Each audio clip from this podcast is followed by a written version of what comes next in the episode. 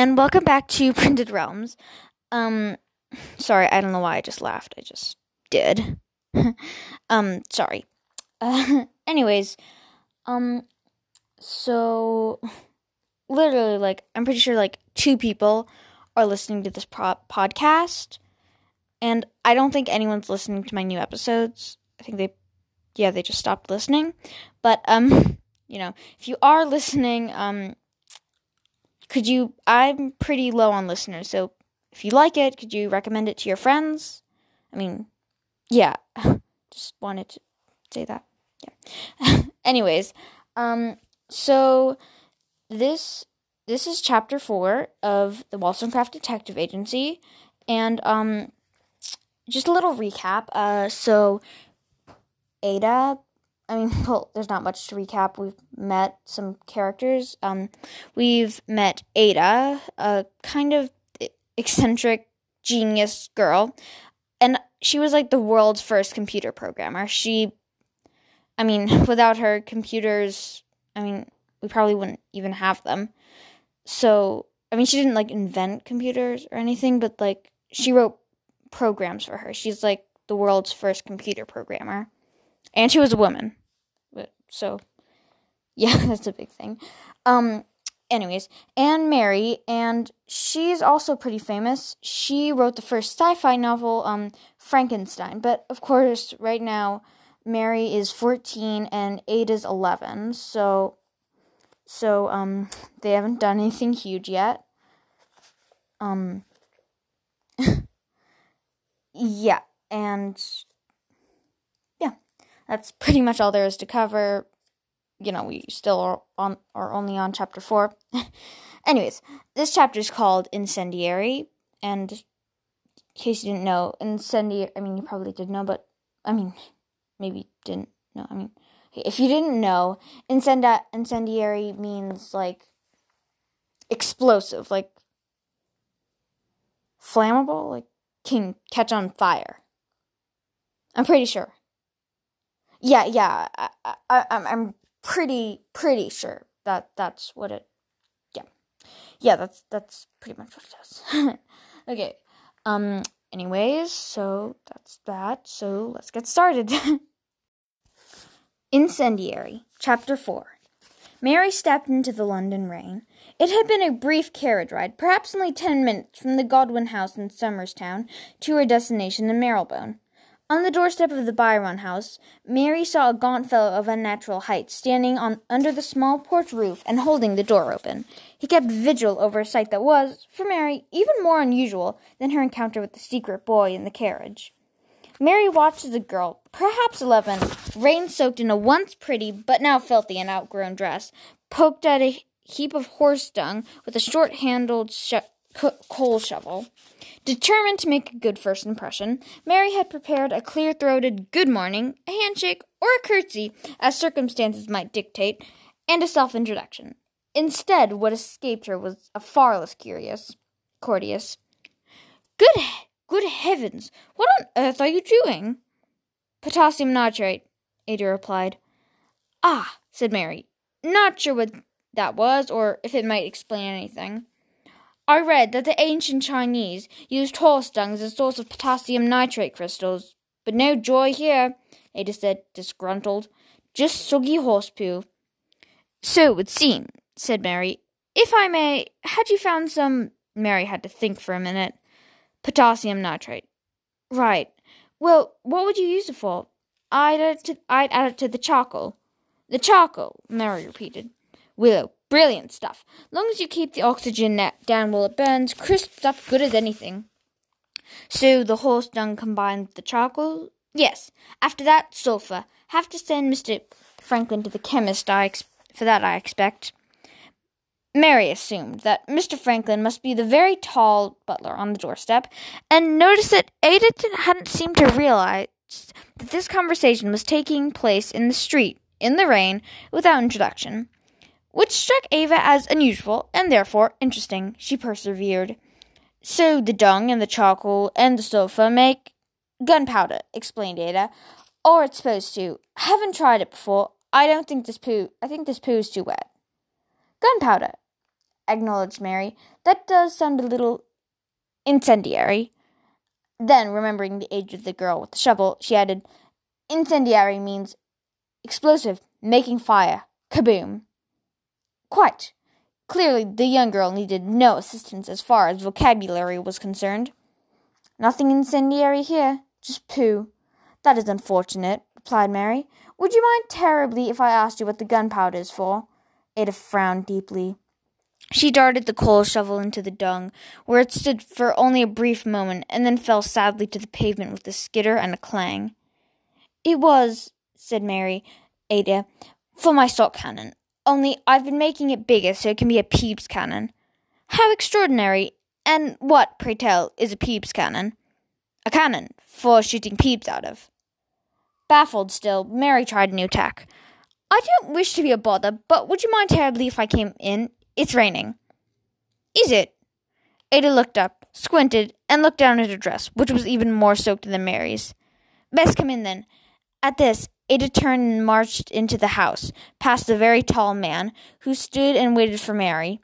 She gave at last the curtsy she had prepared, but as this resulted largely in a shower of drips upon the man's shoes, it wasn't quite the impression she'd hoped for.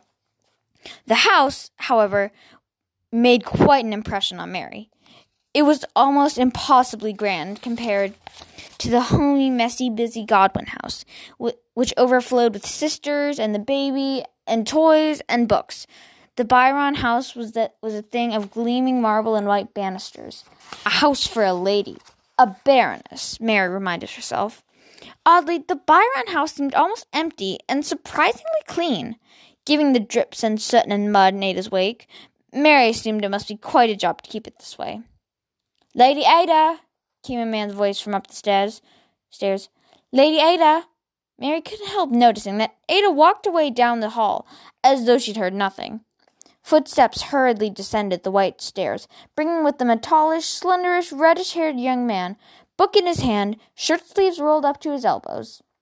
He paused when he saw that it was Mary and not Ada at the bottom. Ah, you must be Miss Godwin, the young man pronounced.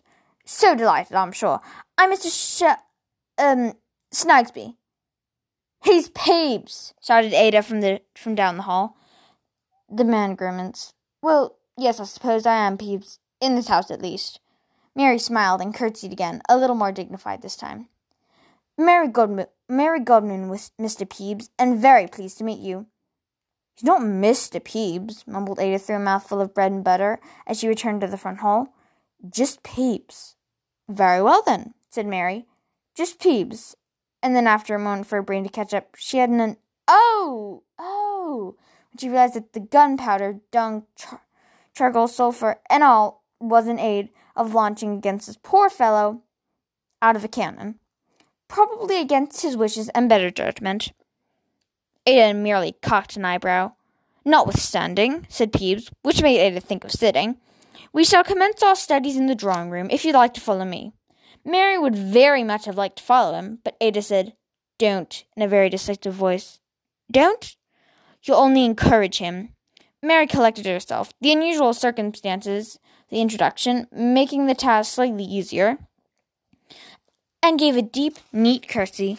Lady Ada, I'm very pleased to make your acquaintance. I'm Mary, Mary Goldman, and I'm to be tutored alongside you under, um, Peebles. Ada looked suddenly cross. You can't be serious. I don't know you. I should very much like to know you, said Mary, the giant butterfly stirring in her chest once more. The opportunity to to be tutored with Ada had been hastily and somewhat mysteriously arranged by her family's patron, and she wanted quite desperately to show herself worthy of it.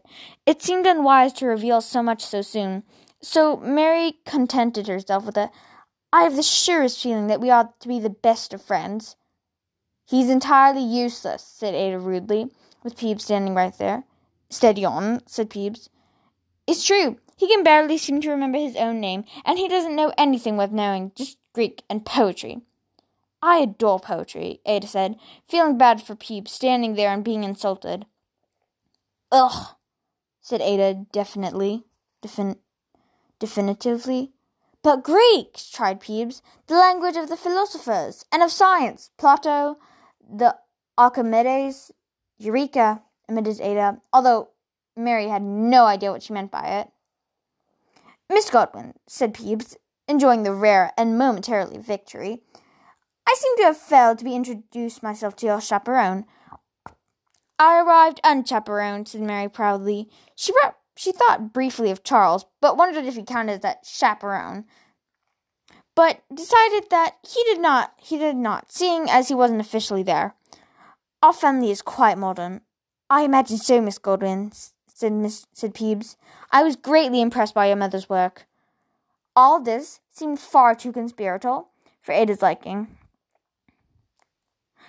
Who was this? Why was this new girl in our house? Who arranged it? How did Peebs know of Mary's mother's work? And what was it? Too much. This is what it was. Ada didn't know why, but she felt like either crying or breaking something. She found herself pulling on the fabric of her dress, something Miss Coverlet constantly chided her on, chided her for doing. And this made her more upset, both because she was doing something without meaning to, and because Miss Coverlet was no longer there to chide her for it. Ada fled up the stairs and not to the drawing room to study Greek. All right, so that was incendiary. Um, yeah, pretty good chapter. Um, I liked it.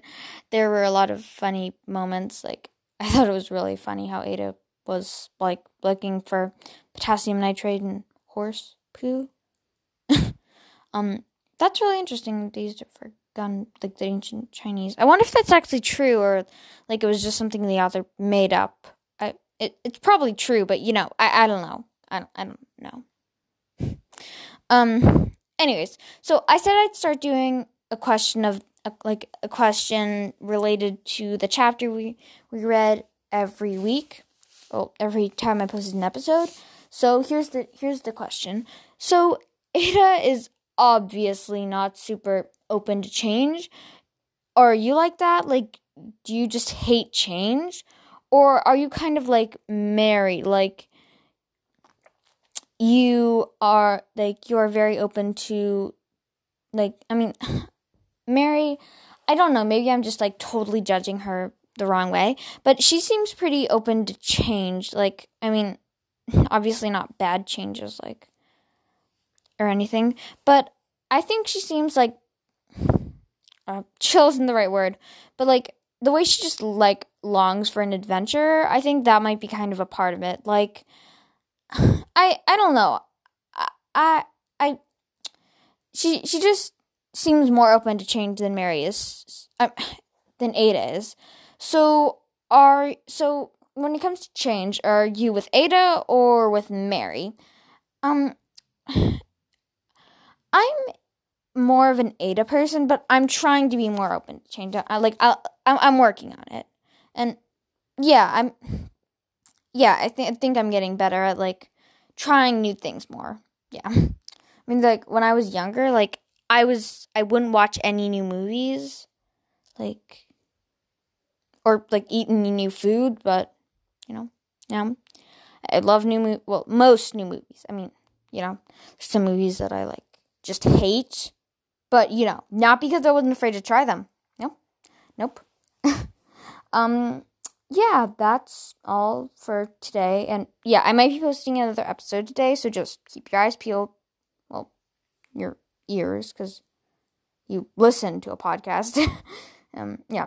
Anyways, thank you so much for listening. Um, uh, I will see. I um see you next time. See you next time. Um, bye.